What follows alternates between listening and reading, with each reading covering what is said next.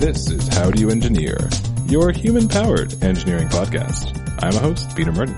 I'm host Abby Desjardins. And I'm a host, Simon Whitmel. Uh, and I'm a guest, Victor Ragoshila. Yeah. Uh, we did This Is This Week. Last week we had the whole discussion about how it was welcome to. I instantaneously forgot again.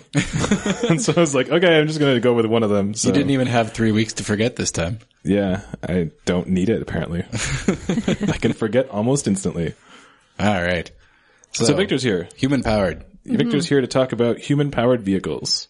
Woohoo! Bikes that go super fast, helicopters that don't go super high, but are human powered. But are human powered, so it's cool. And they sometimes don't break. It's amazing. They sometimes don't break, They float above the ground far longer than humans normally float above the ground. and not with the greatest of ease. the man on the flying, it does kind of look like a trapeze. It- Is that the video you showed me with like the crazy yeah. Yeah. gossamer wings kind of thing? yep. All right.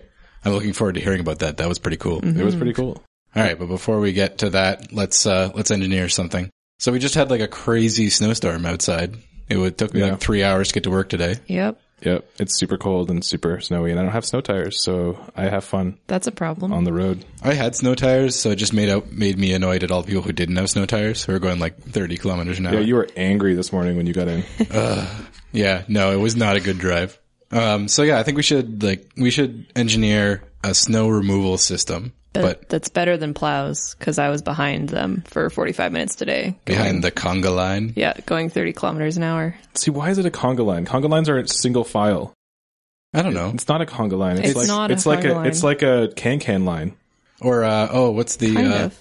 no? Isn't it like the da-da-da-da-da-da-da? that's a conga line, right? Yeah, but you're all behind each other. Okay, but they're okay, but they're following each other down the road. They're just kind of. I think this is probably not what we want to focus on. I think I think the idea is to make it sound more friendly, so you get less angry at them when you're behind Oh, that's them on the fair. highway. Okay, so Anyway. let's, let's do that better.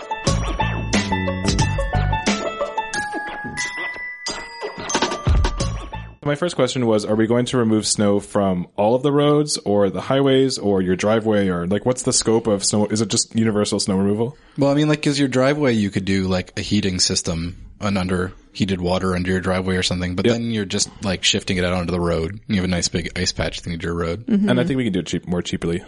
More cheaply. Is More cheap, cheaply. is cheap the s- the goal, or is like cool the goal? Always cool. So I think we should Well- go. I think we should go with lasers. Spinning lightsabers. Yes. oh, okay. All right. So, so dir- directed plasma across your driveway. Make sure your, your children raccoons. Make sure neighborhood children and dogs are not like hanging out in the driveway when you turn it on. they won't for long. yeah. It's an everything removal system. It's not just snow. Everything is off your driveway. Okay, I think the like like your driveway is kind of a, a minor problem compared to the road. So I Yeah. think road clearing is where we should focus. Highways. Yeah, I think and highways. Byways. Have you seen those like I don't know who what country they're made in, but you see them at the airport. They're uh they're a snow removal truck that it's got a big scoop on it, and they go down the the runways at like sixty kilometers an hour, and they just scoop all the snow up into the inside, and it melts it inside the truck. Oh, cool. Have you seen those? They're really really cool. no. What does it do with the water? Uh, it's just got a tank, I think, inside because it, it only has to it has to do one run. They got three or four of them. Sprays it behind to make it ice. Yeah, no, they, like they, they shut down the runway and they have like 30 seconds. They can have the runway closed and they'll just like all the trucks run and they do one run of the dr- runway at like 60 clicks. That's And crazy. then they get off and they dump the water off, but it's got to be able to like pick up snow and melt it as fast as you can get it off the ground. Am I wrong in thinking that in Iceland, all of the sidewalks and roadways are heated? Maybe. I mean, they do have like lava just oozing out Yeah. of the ground everywhere. I'm pretty sure they have so much geothermal energy that they just basically pump it through the sidewalks. I was reading somewhere that they grow bananas in Iceland in like they have greenhouses that they heat with geothermal energy so they can keep it warm enough all the time just to grow bananas. That's pretty badass. Cool. I- Sweet. like that seems like it'd be a huge waste of energy anywhere else in the world, but there it's literally leaking out of the floors. So, um, yeah, So you have a highway. It's covered in snow. What do you do? lasers. I'm still going for the Now, no, because because then you could you could mount them like on the top of you've already got the big light standards, whatever the lampposts, and for like the big highways, like the the the 400 series here in Ontario, they've got they've they got the gigantic light stands, so they can Mm-hmm. see a huge amount of highway from each of those. yeah. So it's just like a scrolling Yeah. laser beam that maybe, yeah, like, maybe I goes mean, around like- cars and personal scrolling laser beams that you hook up to like the front of your vehicle and it goes pew, pew, pew, pew, pew, pew in your lane so it just with melts the, sound effects. the ice and snow in front of your tires. Yeah. That's kind of cool, actually. yeah. Why clear the entire highway when you only need where you're driving in? Although that has to move really quickly. You could do like with the with the stationary laser, it could just constantly be working its way across, and it clears the whole area it can see just sequentially. Mm-hmm. Whereas like you're going in your car, you can only you got to be able to clear snow at again like whatever 60, 100 kilometers an hour. We're not worried about health and safety, are we? No, never.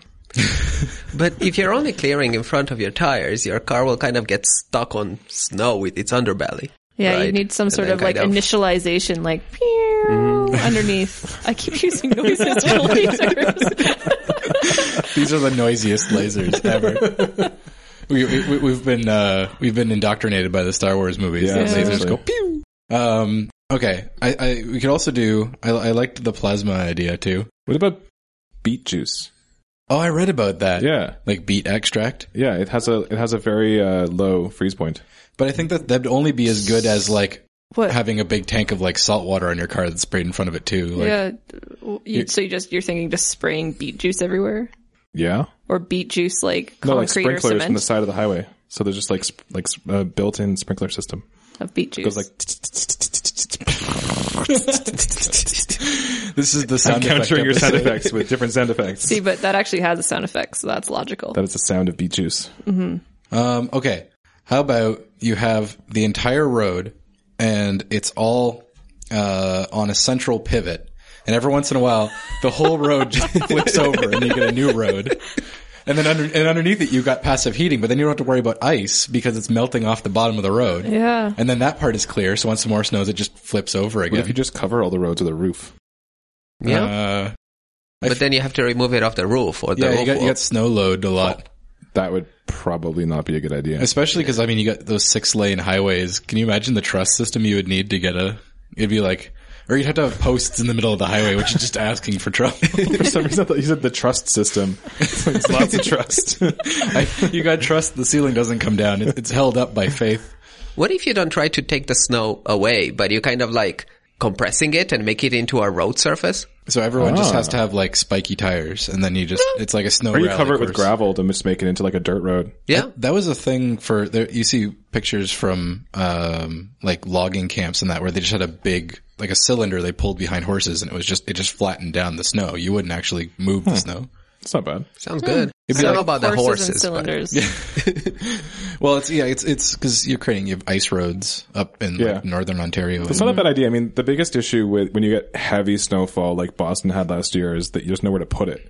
Like even if you clear it, you're, there's only so much free space in a city where you can dump it. So if you can repurpose it or not have to move it too far, well, I guess part of the problem too is like when you have packed down snow, if you don't remove the snow, it packs down, and then you get ice. But you get ice, it's inconsistent. Whereas if you like rolled it all flat down, you'd have ice everywhere. yeah. So you would just have to. I think you'd have to mandate that everyone would have to have like knobbly snow tires. What if you just build a road in front of your car and pick up the road behind your car? So you have like a rolling road. So So you're It's like, driving- some sort of tank. Bugs yeah, it's a Bunny. tank. you're just like constantly putting down road and then picking up road. That's exactly how a tank works. Yeah. All right, so everyone needs to have tank wheels on their car. Yeah. There, there are retrofits you can get. Like you can buy if you have a quad, one of those quad bikes, you can get a retrofit that puts tank treads on the back. They have those for bicycles too. They're, they look awesome. That sounds pretty awesome. Okay, so we, so it's a retrofit kit you put on your car that gives it tank tracks on the rear wheels. Yeah. How fast can you go with uh How fast do you want to go? very fast, Let's do it. but within the legal limits of speeds yeah. and things? So 98 kilometers an hour. Yes.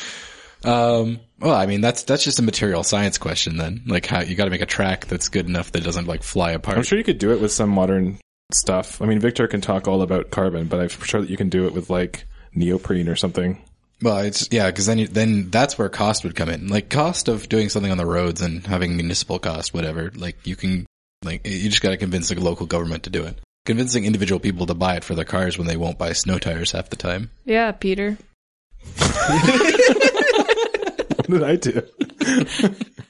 I have snow tires. They're in my garage. They're just not on my car. For him, it's laziness, not Yeah, cost. it's okay. cold outside. I I'm don't want sorry. to. I don't want to stand out there in the cold and put snow tires on. When it, Especially when it's snow outside. You Yeah. don't want to stay in that. Who wants to be outside when there's snow on the ground? when it was like 18 degrees at the end of December, Peter just figured it was going to go straight on into spring. He wasn't going to need them. I wanted to push my luck. I don't have windshield washer fluid either. I'm doing fine. I look forward to driving with Pete home today. I think that's going to be the problem with our whole like having ice roads is there's always going to be the guy who doesn't want to buy the tank treads. Yeah. But not for long. Or he Yeah, just leaves the it's true. Na- natural selection will get rid of them. Well, for that matter, global warming will solve the problem too. All right. Okay. Now, so we got we just got to build a big dome over all of the the country that keeps the snow out. I think magnifying glasses to melt the snow. Giant magnifying glasses.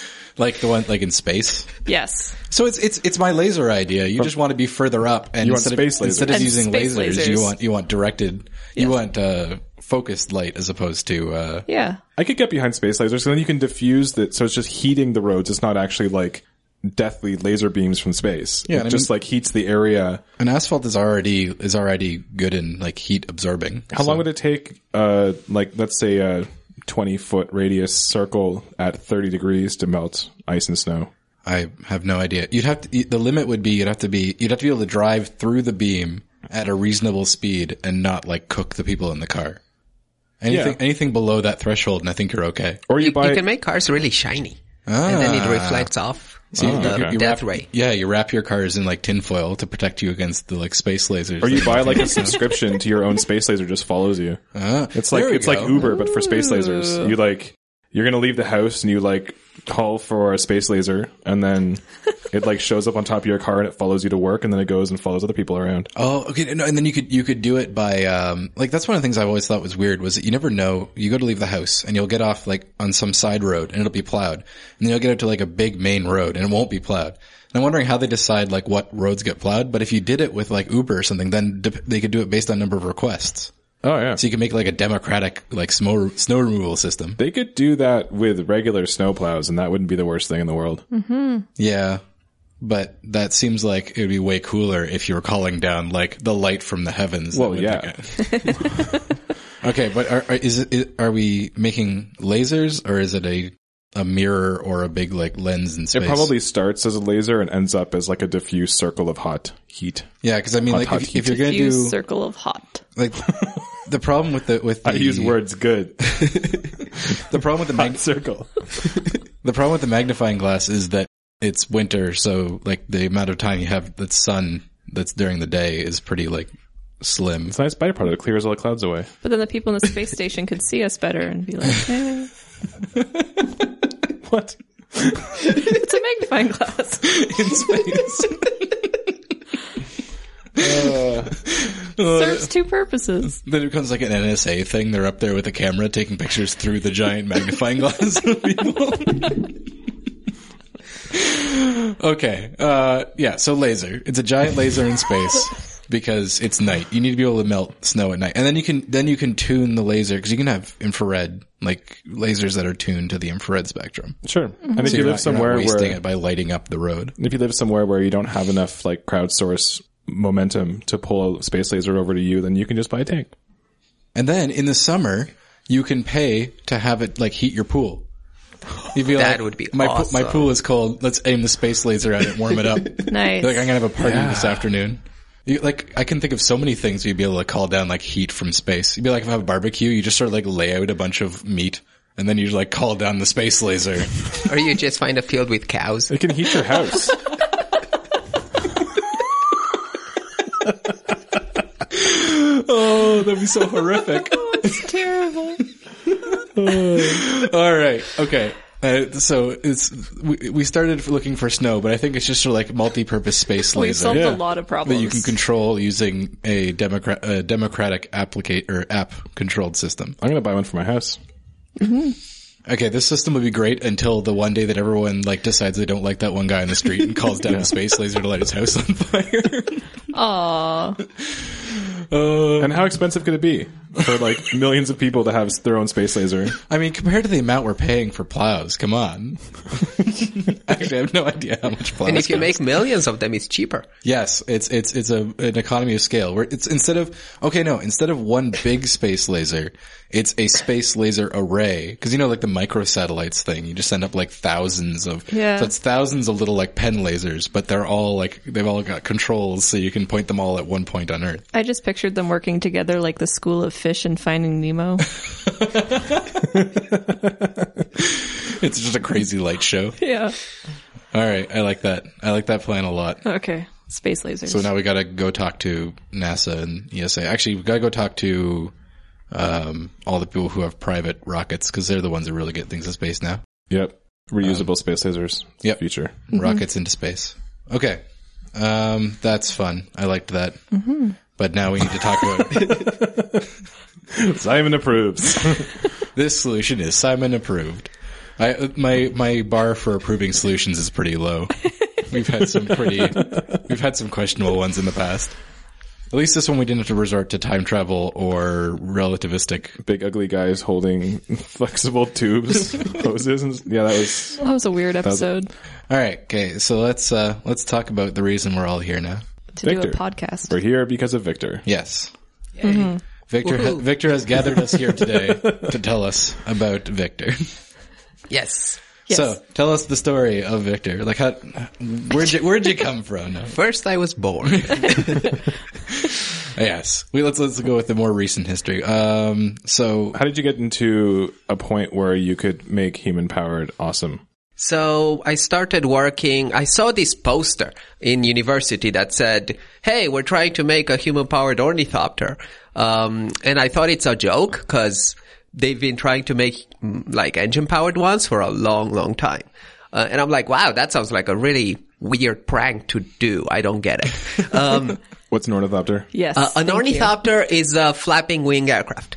So it doesn't have a propeller or a jet engine, but it flaps its wings and that's how it gets power and thrust. Like and a flies. bird. Exactly.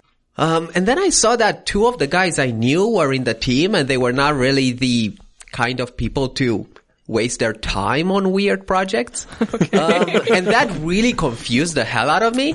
Um, so I went there and yeah, they were trying to make a human powered ornithopter. Um, so I worked with them for about two years on the ornithopter. We flew it. It crashed. We built it again. It flew again. And then it managed to maintain level flight and we were very proud. is this like a guy with like wings like flapping his arms or Yeah. What did it look like? So uh, that was kind of how they were trying to make them in the 1600s, Okay. and Yeah, everybody that's what I'm thought that picturing, yeah. yeah. everybody thought that if you copy a bird, it's going to work. Yeah. Um, and air is really annoying because a millimeter of air behaves very differently than a meter of air. Okay. Uh, so you can't copy a bird. Um, so it ended up looking like um pretty. n- I mean, I would say normal human powered aircraft, but they're not that normal. Um, so it's like a model looking plane that's just huge. Um, and the guy rows his legs like a rowing motion, so he does leg presses. Okay. and that pulls strings that bend the wings. oh, okay. And because they're built somewhat smartly, um, they twist in a certain way as they're being pulled, and that makes thrust. Okay. So, So you fly. So Yeah. that's, I- I'm picturing like a giant, almost like a manta ray, only stretched really wide that sort of Um, like swims through the air. Yeah, that's not close. It bad. looks like a very Yeah. big uh, glider with Okay. very flexible wings that keep moving. Okay. And underneath, there's a guy inside a little pod doing leg presses. at what like just, at just for what fun, speed he's like, is yeah, feel the burn. so I can't keep up with it running, um, but almost. So it's very, very slow.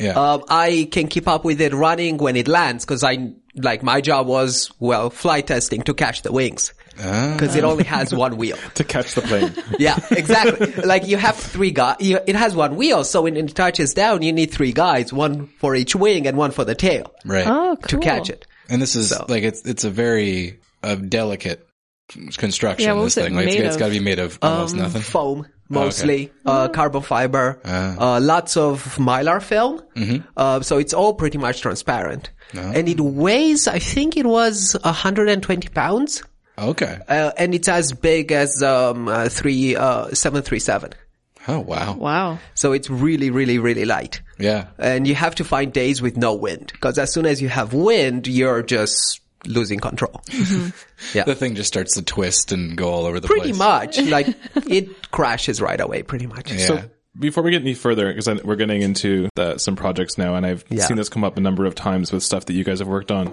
The first question people normally ask is, "What is the practical purpose of the- building this thing?" So Maybe we should get that cleared up first off and then Hmm. talk about the other cool stuff. Um, so the way we see it, it's kind of like any other sport. Um, you do it because one, you enjoy it. Uh, two, you want to see how good you can get at it. Uh, and three, you're learning awesome things from it. So is this like a competition? Like there are other teams doing this, or is it more like For most of doing it our for fun. projects, yes. Okay. Mm-hmm. Uh, for the helicopter, there were teams doing it, for, and for the bike, it's like a whole sporting event where Right. people meet.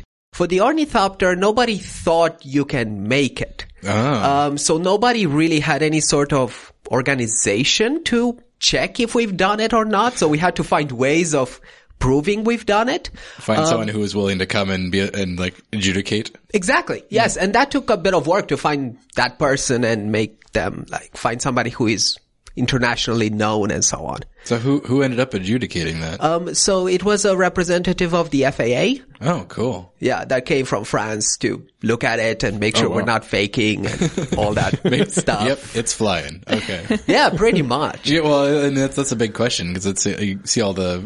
I, I- I'm picturing the like the old timey video joke thing with the guy jumping off the cliff and flapping his wings. And being oh yeah. okay. Now you got to have the guy there to actually say, "Oh no, he Yeah. did actually fly." Yep. And a lot of people have like immediate concerns when they see the video because they're like, oh, it's a glider. Yeah. It's like, no, it's not a And glider. It's very, Like, it's very close to, it's very close to a glider. Uh, it's just able to keep its altitude and velocity at two different points. So that means it flew in between. Exactly, Um, yeah. and yeah, I mean, there's a few things with the video. Everybody complains that this thing doesn't take off by itself. Um, and we have to pull it with a car. Uh, to get it in the air. Um, and that's because when you're flapping your wings, the body of the plane keeps moving up and down. And if you Yeah. try and do that anywhere near the ground, uh, it's not gonna be good. Not It's also the same with a lot of the like old school NASA experimental planes. Like you don't take off with them. Yeah. They're, they're attached to a different plane and you drop them and they fly Yeah. around and then they I, I think land. it's, I think a lot of people just expect everything engineers do to be practical. Yeah. Instead of just cool or just amazing or just learning from it. yeah. So, yeah. But we don't really try as much to tie it to an obvious, this will be applied in the next generation of planes and make them all like flap their wings or something. Yeah, We- there- we're, we're not going to see wing flapping planes. We're not going to see uh, Mm, probably not. commercial ornithopters anytime soon. Uh, drones, maybe. Hmm. Um, military drones, they're looking into it because it makes you very, very maneuverable if you can keep moving your Ah. wings like a bird. Hmm. And birds can do ridiculous things in the air. Oh, okay. So may that might be a place, but Yeah, really probably- it's because you're learning cool things from it. Yeah, see whether see what's possible. Yeah. Okay, so the there was the ornithopter was first. So it was the first thing you saw. Yeah. Um, and then what, then how'd you get what came next in terms of human powered? So next, I wanted to do a project mm, that's a bit easier to play with because this ornithopter needed 10 people, a whole day of testing to try and get it in the air for like 20 seconds. Um, so I found this competition for human powered vehicles that are basically bikes. Um, but they're all recumbent bikes, so you're sitting on your back and you have this whole carbon fiber shell around you. Um, and these things can go, I think the record was 131 kilometers per hour Wow. on a flat road. Um, and that looked a lot of fun. Um, so I was like, okay, let's start a university competition for this. And that's been going for, I think, five years now. Cool. I think Yeah. that was in second year that we started. Yeah. Yeah. Pete was part of the first Yeah. so team. that was 2008. Yeah. Um, and that was a lot of fun. So seven years ago, actually. Hmm. Um, and I was part of it for five years. And, um, yeah, we competed with other student teams.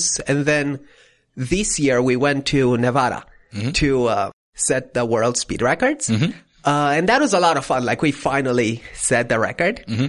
uh, 130. Now I forget it. Oh, Yeah, I know. no, it was 139. we went and set the world record. I don't know what it was. Just some world record. It doesn't really matter. Well, the first one we set was 137, and then we wanted to see how much we can push it. right. And I think it was 139 in the end. Wow. So Yeah. so people can so people can imagine what this is. This is like it looks kind of like a little like missile. It's- Yeah. You've got a bike inside, but the frame that is it's it's a On the outside, it looks yeah, it looks just like a missile, Mm-hmm. and Mm-hmm. um, it's pretty much following the same aerodynamic principles, actually. Yeah. Okay. How do you get it started? Like just like a regular bike, sit inside, Mm. start pedaling, or Um, you need somebody to launch you. Okay. Uh, so you need a person to hold you and kind of run with you for a few meters. Well, we built ones with landing gear. Yeah, but and that generally, never really Mm. the really fast ones. You need someone to launch you. Yeah. Oh, okay. And the landing gear, for some reason, always ends up not working. Like it's this big annoying thing that we keep trying and Like would it, would it be fails. like a frame that was there and then it like fell away as you got up to speed? It's like a little kickstand. some people have that. Yeah. Uh, we had always like a little arm sticking out, um, that with a wheel. And then you would lean on it and try to get yourself upright and it was a pain in the ass. So now we just have a guy launching you. Which I mean, realistically, the guy launching you is basically just a kickstand that falls Yeah. away when you get Yeah. up to speed. With some intelligence. It's a human powered kickstand. I was the kickstand to the fastest bike in the world. Yeah. I was the catcher. I was very proud. Yes. Um, you were the guy that kept him from falling over at the end. Yep. Yep. There's like always a catcher, never a pilot. I know. Caught a plane, caught a bike. Yeah. I, I flew the helicopter though. Now I rode the bikes too, but uh, not the latest one because I'm Hmm. You got not the speed hat. nearly strong enough. Yeah, I have the speed hat. I'm very proud. I have a 50 mile per hour speed hat. That's Mm-hmm. actually really slow compared with everyone else, but I'm very proud of it.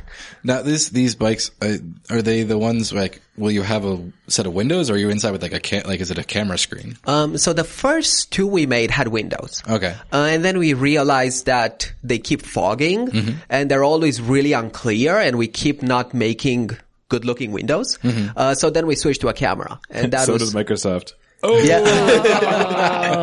Uh, No, because I like I think the most recent one, most pe- recent picture I saw, I was like, "There's no windows in that. It's just Yep. it literally looks like a missile that has a, happen- yeah, it happens to has a have these two little windows. wing at the top Yeah. Mm-hmm. uh, with like cameras and that works really well actually. Hmm. Um, it makes you really feel very odd inside because it's kind of like a video game. Right. Um, you can't see out. You don't. You don't really get a sense of the speed you're It's going. really Not at loud. all. Yeah. Yeah. It's super loud. Yeah. Fuck. Like you can't, uh, we tried to have radios and stuff inside and we could not do anything with it because nobody could hear Wow. what was said, even on headphones. Now, is this the same materials, the film, like a mylar film over carbon fiber, or No, we only use for this only carbon fiber. Oh, Okay. Um, because it really doesn't need to be ridiculously light. okay? So we can just make it and design it actually for crashing a bit Hmm. too. Because a few times we crashed it and when you get off the road at like 110 kilometers per hour, you want to have good materials Yeah. around you. Yes.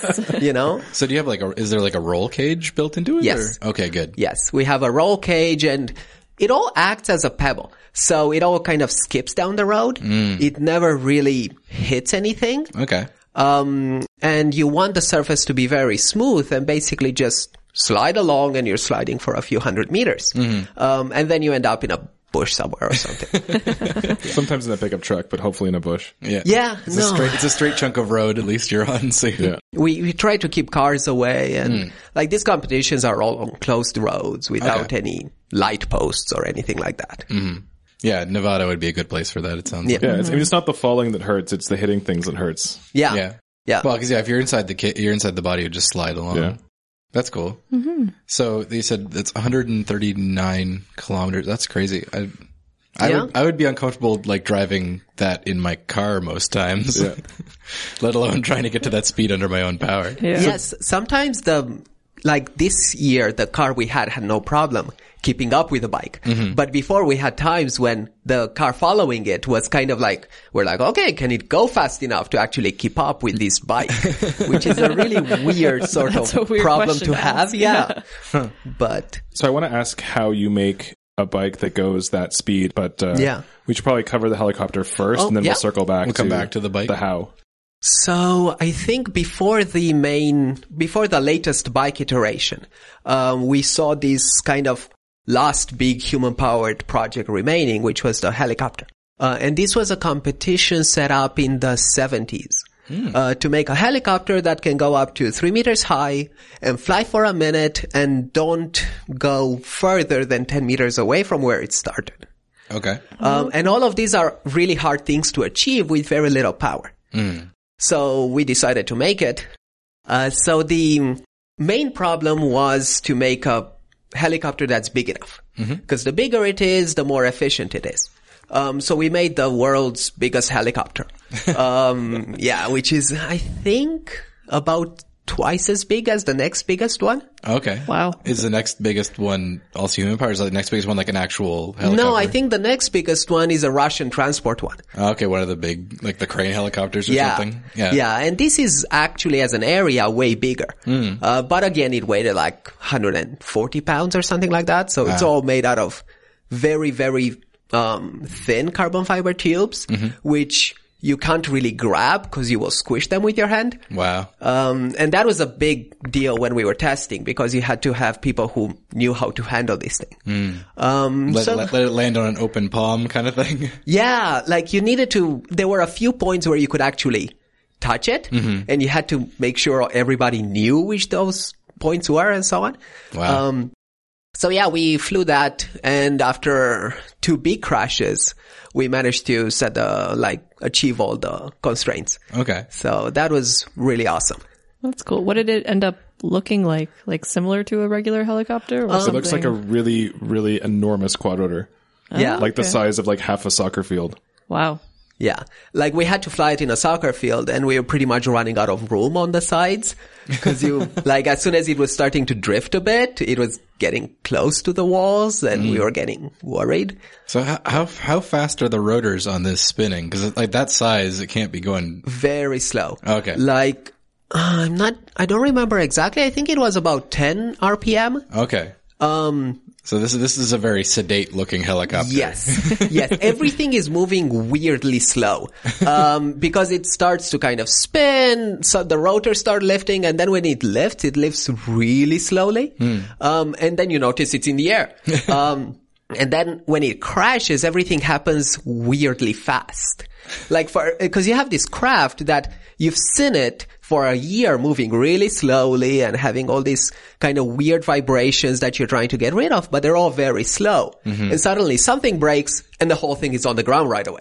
and you're like, what happened? This was like seems your even- brain yeah. is confused. You almost even forget faster it's than it actually should. flying. yeah. You just Yeah. sort It of like- just yeah. looks there, just Like a, held up. like a kid's mobile is just kind of like suspended there, but it's not actually Yeah. doing anything. Yeah. So it's like popping a bubble or s- it's something sort Yeah. of just floating there Yeah. and all of a sudden it's gone. Yeah, it's it, like mm, it, it's always very odd to even watch the videos back of the crashes. Like Yeah. it makes no sense.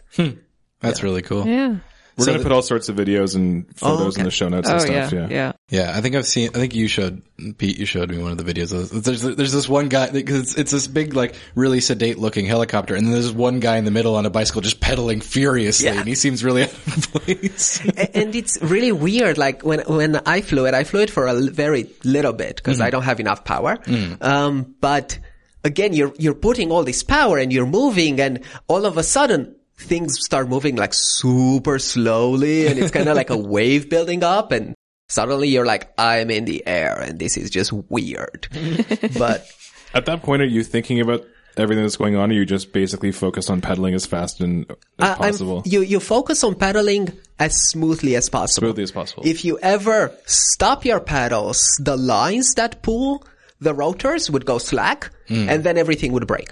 Ah, Um, okay. So you have to never stop your legs. so even if you're losing, if you're getting tired, you just basically you're still pedaling, but you're pedaling with less power. Like you're sort of just have to trying to ease coast off. a little bit. yeah, like i- w- when you want to come down, you just ease off, I, w- I would say 10% of power and then you're coming down. But if you ever go to like, let's say half your power, you would crash right away. So that was something that we had to kind of practice and practice. yeah, because you're, get you're right. just barely passing the threshold of how much power you got to put out to fly, so you don't have Exactly. to reduce it much to bring yourself back down to ground. Yeah, exactly. So what would the like factor of safety kind of thing on that helicopter be in terms of classic engineering?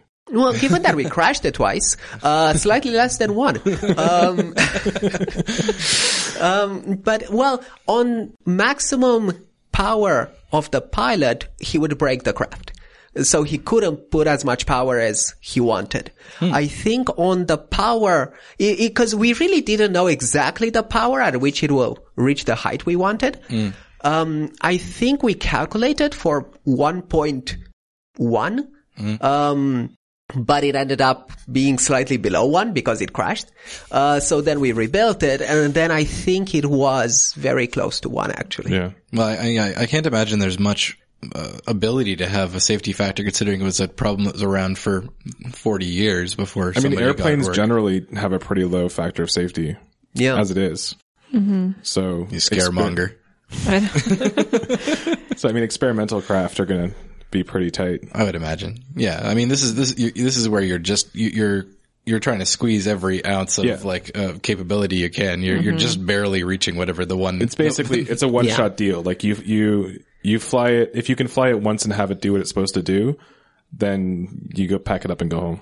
But Yeah, aga- pretty but- much. But again, this is something you're doing. Like these these aircraft are to prove you could that it's possible, not Yeah. so much that it's practical. What- Exactly. What, was and the to size of see- the Sikorsky Prize? Um, 250,000? Yeah, so it's it's for a prize, but it's for, Yeah. it's for the glory more than Yeah, and it was prize. it was also um, to see what it would take. Mm. Um, I think that was the main thing we wanted to get out of it is to see okay, what would it take to actually get that to work? So I don't know. when whether whether the material science and that was at the point where Yeah. you could do it. and and our understanding of rotors and our understanding of physiology and Mm. what do humans need to be able to put that power. Yeah, I mean, I suppose with a lot of these, I want to call them devices, Vehicles. vehicles. Yeah. Yes. there you go, vehicles. Um, if you replace the human with a very low powered electric motor, Oh, they would be amazing. yeah, all of Yeah. a sudden you have Yeah. a really super useful thing. Oh yeah. yeah. The, Um, the limitation of adding a human is creating a really big stumbling block. But for you the could design. Exactly. repurpose the same techniques to make super useful, low cost, high well, that's why the yeah the yeah, drones efficiency make sense. devices. Yeah. yeah, we had a few like the control system for the helicopter um, that we made after the one we actually designed didn't work at all. Uh, and then we realized like we had all these fancy winglets that were supposed to change the thrust and make it actually like a quadcopter. And that didn't work at all. Um, so then we realized that the whole structure bends. Uh, so we just asked the rider, okay, can you lean? Uh, and bend the whole thing and that will move the propellers Yeah. to one direction or the other, and that's how we ended up controlling it. Uh, and that was actually a very new way of controlling quadcopters. That's a- I I don't know if it will be useful, but Well, the, I, I was reading an uh, an article not too long ago talking about how like all the new designs for planes, instead of having winglets on the end that go vertical, the ends of the wings are just thinner and they bend Yeah. up during flight. And so as you're flying, they become winglets. But it's the it, it- it's a it's a an aspect that you don't usually want to design something to bend into a whole different shape while you're using it. But and on- once you sometimes it's started pioneering it- necessary. yeah. Like the the ornithopter doesn't have the wings, don't have any joints.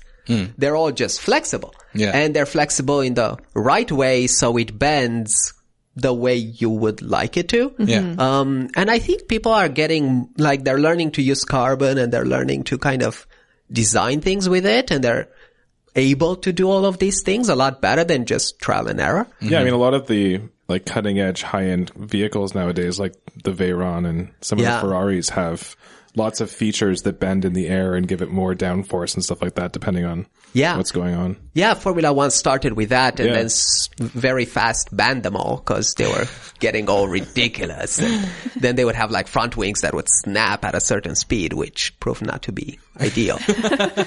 but They're, they're speed limiters. You get to that Yeah. speed and everything falls apart. pretty much. Yeah, no, it's it's an interesting uh, area of design that, that you're starting to see in a lot of places that would not have if you'd told somebody a, de- a couple decades ago that oh no, I'm going to design a plane that intentionally its wings bend during flight because that's part of the design. It would have been they Yeah. would, they would have been less than impressed. Yes. Yes. I could do that. My plane folds in half when you take off. It's even better. Um, no, that's that's really cool. Okay, so uh, let's let's come back to the to the uh, to the world speed record Sure. bike.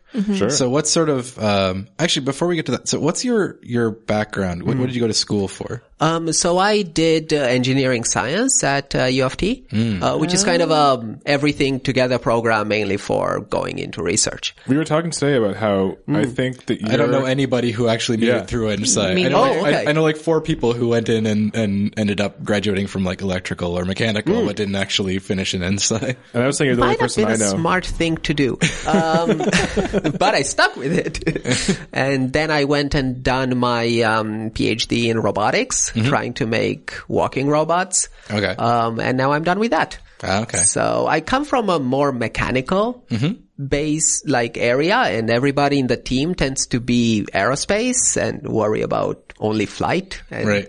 air and stuff like that. And I was usually doing all the mechanical parts and be The, like, the guy who makes sure that the wings are where they're supposed to be. Yeah. and, and making sure there's bearings in the wheel and there's like chains and all these For other the bike, things you were like the need. guy who would sit with a file and a chain ring for like seven hours. Yeah, I made my own chain ring because I needed to do like a hundred tooth chain ring. Mm-hmm. Um, and I had this big slab of aluminum and drilled some holes. And then I took a file and the 30 hour drive to Nevada, I was filing teeth for a chain ring. It was quite exciting. I actually really enjoy it. Still have that. It, it sounds therapeutic. That- Yeah. I, am not sure exciting would be the term for it, but Like Zen in the art of human powered vehicles. yeah. Zen in the art of chain construction. Um, Yeah. All right. So that it was, and that was the sort of stuff you were doing with the bike as well. With the- Um, like, yeah, Like I, the actual. I was the well for the um, student team. I was the captain for a few years, Mm-hmm. so I was kind of running around doing everything, um, and doing a lot of trying to fit the human around or inside or on top of the bike. Mm. Uh, and a lot of times these bikes they need to be tiny to make the aero guys happy. Uh, so they would tell me, okay, make this as tight as possible. And then there would be a person with feet and chain and pedals and transmission. And I would try and fit everything together with as little interaction as possible. Is is the uh, is the high speed bike like being an astronaut? Where if you're like over five eight, you're you're disqualified. You can't be the pi- you can't be the bike pilot. Well, we were, we measured Todd quite in detail for that bike because he was the only pilot. Mm-hmm. Our previous bikes were meant for kind of a variety of people, like Pete could fit. I think we had somebody even taller than Pete fit in them. Mm-hmm. How tall are you, Pete? Six, two and a half. So Yeah. Okay. So yeah, you could fit most people in there. Yeah. Exactly. Uh, But for this new one, we measured Todd and we made sure, okay, everything fits perfectly around Todd. So every time he would train and the muscle would get bigger, we would have to file parts of the bike and kind of like make sure it's still up to Todd's spec. Um, You had really accurate 3D models of Todd. uh, we like had. arti- articulated 3D models that you Yeah. put inside. Yeah. yeah, That's w- fun. we had all these SolidWorks models of people with like bubbles for all the muscles and trying to represent it and see how also the movement because a lot of times it's easy to measure a person but try to understand where does this knee bone move Hmm. when you're pedaling and where can you comfortably squeeze the human Hmm. Yeah. it's kind of With his interesting. particular technique, where does his toe Yeah. go when he's pushing it a certain way? And can yeah. we change his technique if it's like really bad for arrow? Like how can we bend the person and squeeze their shoulders and all of that and kind of, yeah, fit them in Can the bike. you ride the bike? Well, turn sideways. No, that there are like, Yeah. there are teams that someone's like on their stomach. There are teams where you're lying down, looking up. Like yeah, That I think is one the team the guy's weirdest- sounds backwards. scary. Yeah, Like, one, yeah. one one guy. He's he's the craziest person ever. Um, he's riding The craziest. face up, going backwards and looking at the road through a mirror, uh, which apparently the mirror, because it inverts the image, uh, and you're inverted because you're riding backwards, your brain is fine with it. Unless you don't think about it. I was gonna say yeah. as- So- as, soon as you become aware Yeah. of what you're doing, you, I would suddenly become like nauseous. That's Yeah. Pretty awful. much the like the story of riding recumbent bikes is pretty much like you're okay as long as you don't think too much about what you're doing. Yeah. Like the Yeah. one we used to train on, you had like this weird rudder pull between your legs and you're lying down and you would basically start pedaling and you'd be fine and your body just adapts to the fact that you're using a weird rudder and you're leaning in different ways. But as soon as you start thinking too much about what you're doing to control it, you fall down. Yeah. And a lot of times we would try different steering techniques and we would be like, Hey, can you tell me which one works? And the pilot would be, I have no idea. Like this one, I did not crash. So I guess it works. I guess there'd be a lot of also like feel with that. It'd be what what what what do you have to think about the least? Like what feels most Yeah. intuitive and Exactly. Exactly. Um, so yeah, I was pretty much trying to keep the aero guys happy in making a tiny bike, um, keep the pilot happy, having something that they can actually control, uh, and keep all my transmission things from interacting with the rider too much. Um, so yeah, that was my role. And then in the newest bike, I was in looking at mechanical parts. Uh, so making transmission and worrying about tires and worrying about general construction. And the thing that people don't really realize with a lot of the bikes that you guys build is that there's a lot of fabrication. Like it's Yeah. not just like a bike that you would buy off the shelf. You're making chain rings, you're making bottom brackets, you're making wheels, you're making Yeah. Mhm. like everything from scratch. Yeah, and everything has to be within a fairly close spec because we try to squeeze as much, like we s- try and squeeze everything into as little volume as possible. So if your wheel is suddenly two millimeters wider, now you have a problem. Um, so a lot of this, like it took a lot of manpower, I would say, and a lot of hours to, to get everything together. Yeah, I was really surprised to hear you say that like changes, it- like physiological changes in the rider would be that big of an effect. Like, you Yeah. know, Yeah. I, I don't think I had a good sense of how tight the space he, that he'd be working in would be. I don't I don't know if I could deal with that. That that's making me claustrophobic just Yeah. thinking about it. yeah, we had a little like sort of plywood torture device chamber thing that we would squeeze Todd in and kind of have like these big, uh, um, what they're called, um, like screws that we would squeeze in the sides and Oh my see at goodness. which point does his power start decreasing if you squeeze. It does sound like torture. yeah. this is and- the stress test to be like, oh, yeah. And, And the like, weird thing is it's close not it even that. in. It's like you're you're squeezed into this tiny tube, but you're also going 130 kilometers down the road and you're working probably harder than you would at any other point in Yeah. terms of like exercise. Like it's pretty ridiculous. A- And and it's fun, like to look at little details, like okay, how much air does he actually need? Uh, and then it was because any air you let in the bike is not good for aerodynamics. it's drag. Yeah. So we had to like we did all these tests where we would keep increasing and decreasing the amount of air and see how his power changes. Sounds horrible. I know. I do not envy Todd. kind of fun. Well, he gets to ride at really high speeds, so It's it's it's the price of glory. You Yeah. have to. I mean, people went over Pretty the much. falls in like barrels. It's true. to get into newspapers. yeah, so yeah. this sounds much less horrible than that. So no, I, I, I that that would be. I never really thought about that too. That'd be weird having to tune like how much I need to breathe more. We're gonna get more drag. yeah, yeah. And it, it's nice when you look at the human body kind of like an engineering element. Like sort of what do I need to measure on this thing? Cause it's kind of like a black box. Hmm. And it's like how much, what do I need to measure to understand its behavior? And how do I need to s- design everything around it and make sure nothing I do decreases the power too much, for example. yeah, and trying to find the most efficient way to Yeah. take a system designed for walking locomotion and turn it into a power plant for rotational energy, Exactly. which exactly. is like it's not optimized for at all. No, and, and also the human body keeps adapting to whatever you ask it to do. So after a while, you're like, you know, this is quite uncomfortable, but if I train for an hour a day every day, I'll be fine. Yeah. And all of a sudden, your bike is much better. Um, so that took a bit of understanding too to see, okay, how much do we need to design the bike for Todd like it's now versus Todd that trains for this? Yeah. Todd's gonna grow giant quads, and therefore we need to like give him more Yeah. space. For- Yeah, we we had to cut some holes and Yeah. like sand it and make sure his quads have room. But Yeah, that, that video with the guy making toast on the uh, on the bike, his Yeah. his legs he are is scarily. insane. ridiculous. yeah, I just it's amazing the amount of energy that guy can put out. I think I would have lasted like two seconds at what he was doing. Yep. it would be slightly not Like, higher than room temperature toast. Yeah. Got some slightly warm bread. toasted Trisket. so how did you take? Uh, I mean, I'm, I'm trying to think because the bike probably bridged a number of other projects. Like I think you Yes. started with the ornithopter, yes, and you did you use a lot of the lessons learned to build in the bikes, and then the helicopter, and then finally the world championship bike, or Ye- like are there are there definitely. sort of commonalities that you were able to bring through all the different projects? Um, the construction, like we used carbon fiber on everything, and we got better and better and better uh, at both building it, so there wouldn't be any bad parts that would need to be get re- remade, and also at designing it and getting the part out the way you expect it to be.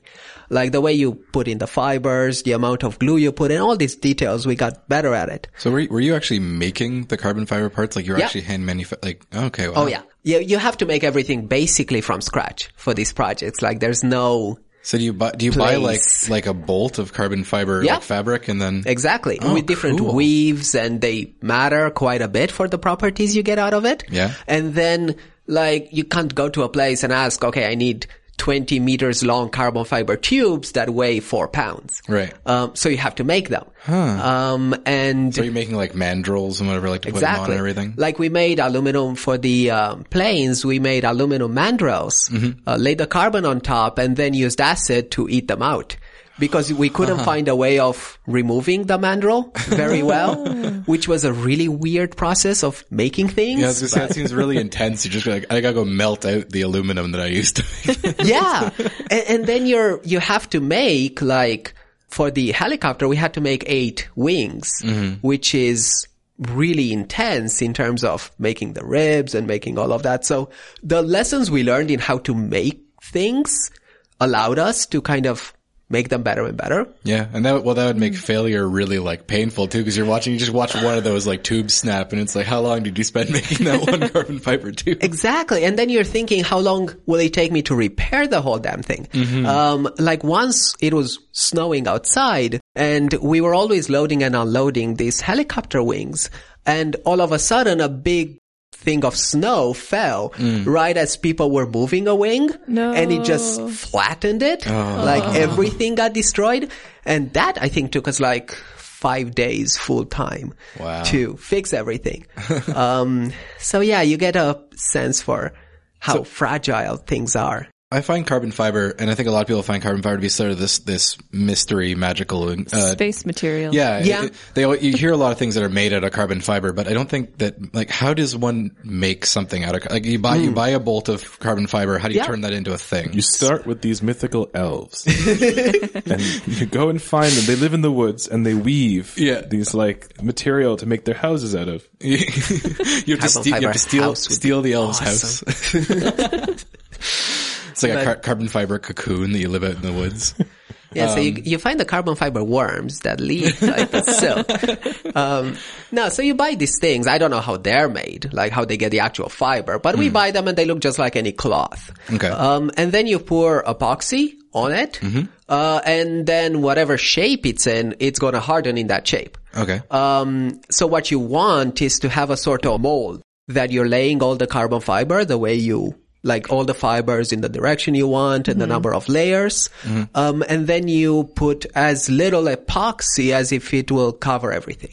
okay. So you're you're looking for the volume to be mostly carbon, and the epoxy Exactly. is just holding it in the shape you want it. Exactly. And that, depending on the weave you get from the manufacturer, they tell you exactly how much epoxy you should put in. Okay. Uh, and then you're putting everything under vacuum.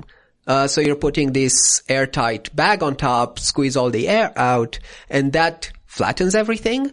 And what, like it consolidates everything into a very hard material with no air gaps. Okay. Um, and if you, and that usually gives you something very strong but flexible. Hmm. Uh, if you want it to be stiff, you put two layers of carbon around a layer of core, like Okay. Hmm. either foam or balsa wood or pretty much anything that doesn't crumble. Okay. Yeah. And is carbon fiber like I know there are lots like materials have different properties, tension and compression. Yeah. Is carbon fiber like is it mostly a tension material or does it still work under compression as well? Um, it works on the compression actually. Its Okay. compressive strength is really, really huge unless it buckles. okay. So you have to make sure it's either in a shape that doesn't It's buckle. really huge until it isn't. Yeah, and it's very sudden.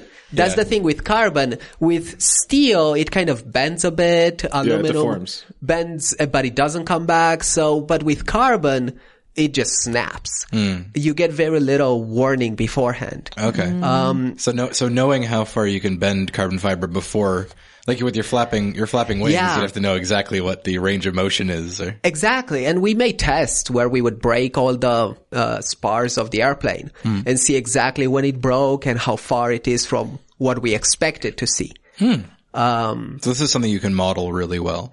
Um, I would say not very well. Um, one of the guys uh, in the team, one of the co-founders of Aerovelo, um, he wrote like his master's was in ways of designing these things. okay. Um, so it's quite a active. People are finding new math ways of modeling all these fibers and how yeah. I, I- you Uh, it, have to actually design it. would make sense that it's a, a hotbed of development because it seems that Yeah. everything is E- Everything that's fancy is made of carbon fiber these days. Yeah. Fancy. Well, it's it's true. You go, you, you go out and you got like you got boring golf clubs and carbon fiber golf clubs, and you got Mm-hmm. like boring cars and carbon fiber cars. Was it the the Lamborghini Santa Sequenti or Yeah. yeah? That one has a lot of carbon in it. Yeah, it's A- and it's ridiculous. really like the, the price is coming down, but with all of the carbon stuff, laying the fibers and arranging everything, it's a very manual process.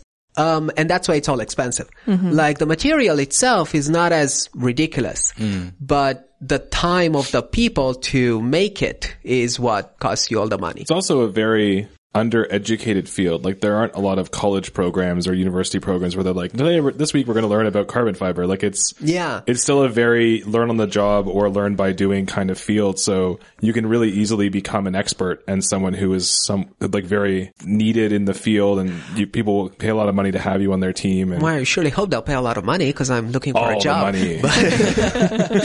money. But yeah, no, it's true. And it's really weird because our team started from knowing carbon fiber. Uh, when we meet all the other college teams, they all know welding. So all their frames are s- very nicely steel welded. We use carbon everywhere. If we need to join two metal tubes together, we do it with carbon.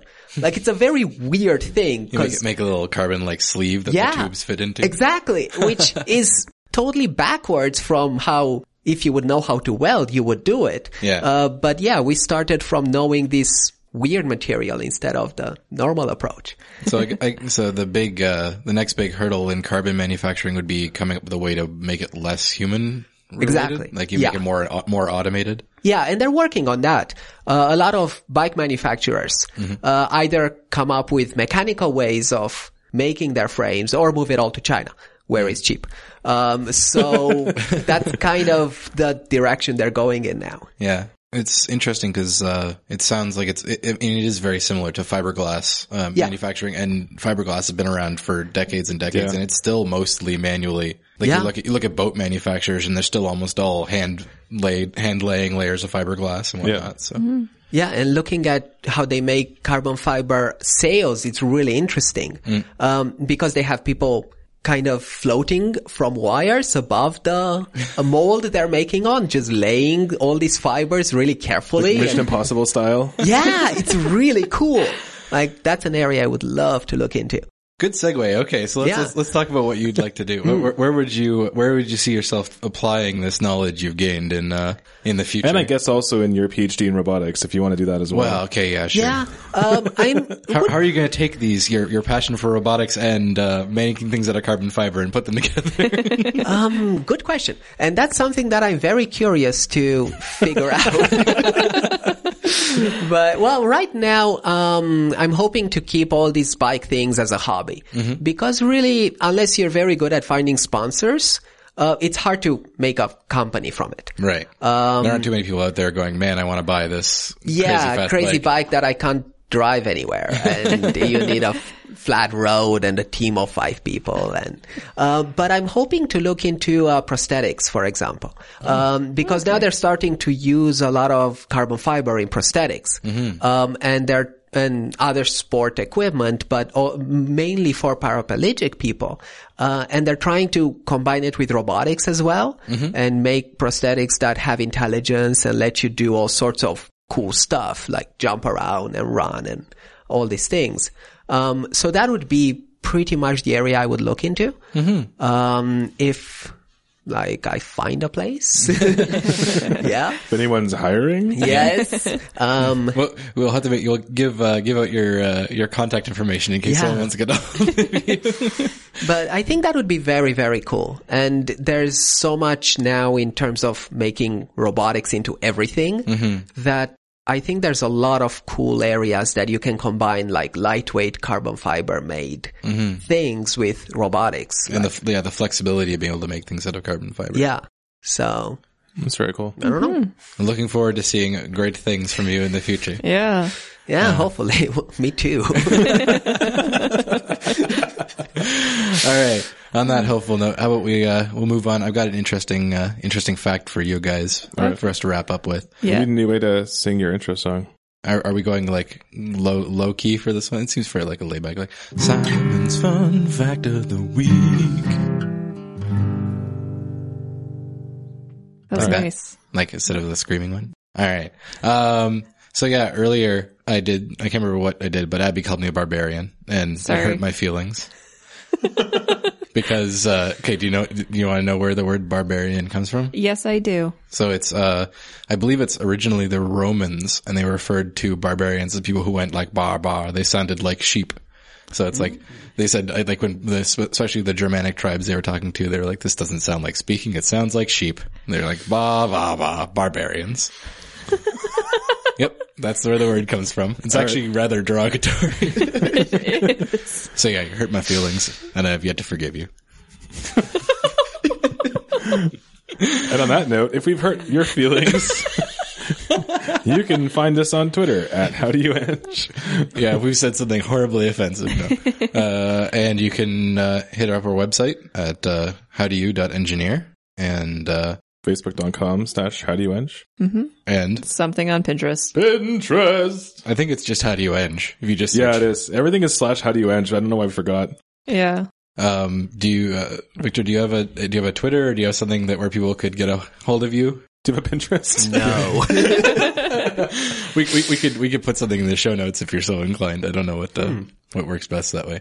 Fine. Yeah, well, you can set up like a account you want people to spam and okay. In case people have questions, I think I think there'd be some people who have some interesting questions about carbon fiber. probably Yeah. for you. yeah, I have Sure. some interesting questions about carbon fiber. Yeah, but we don't we don't need to email about it. We can ask him once we stop recording. Yeah, I can find an account. All right. All right. Sounds good. Well, thanks a lot for coming in. Yeah. Thank you, Yeah, it Victor. was Thank you very much. And this was How Do You Engineer, brought to you by Oatmeal Cookies.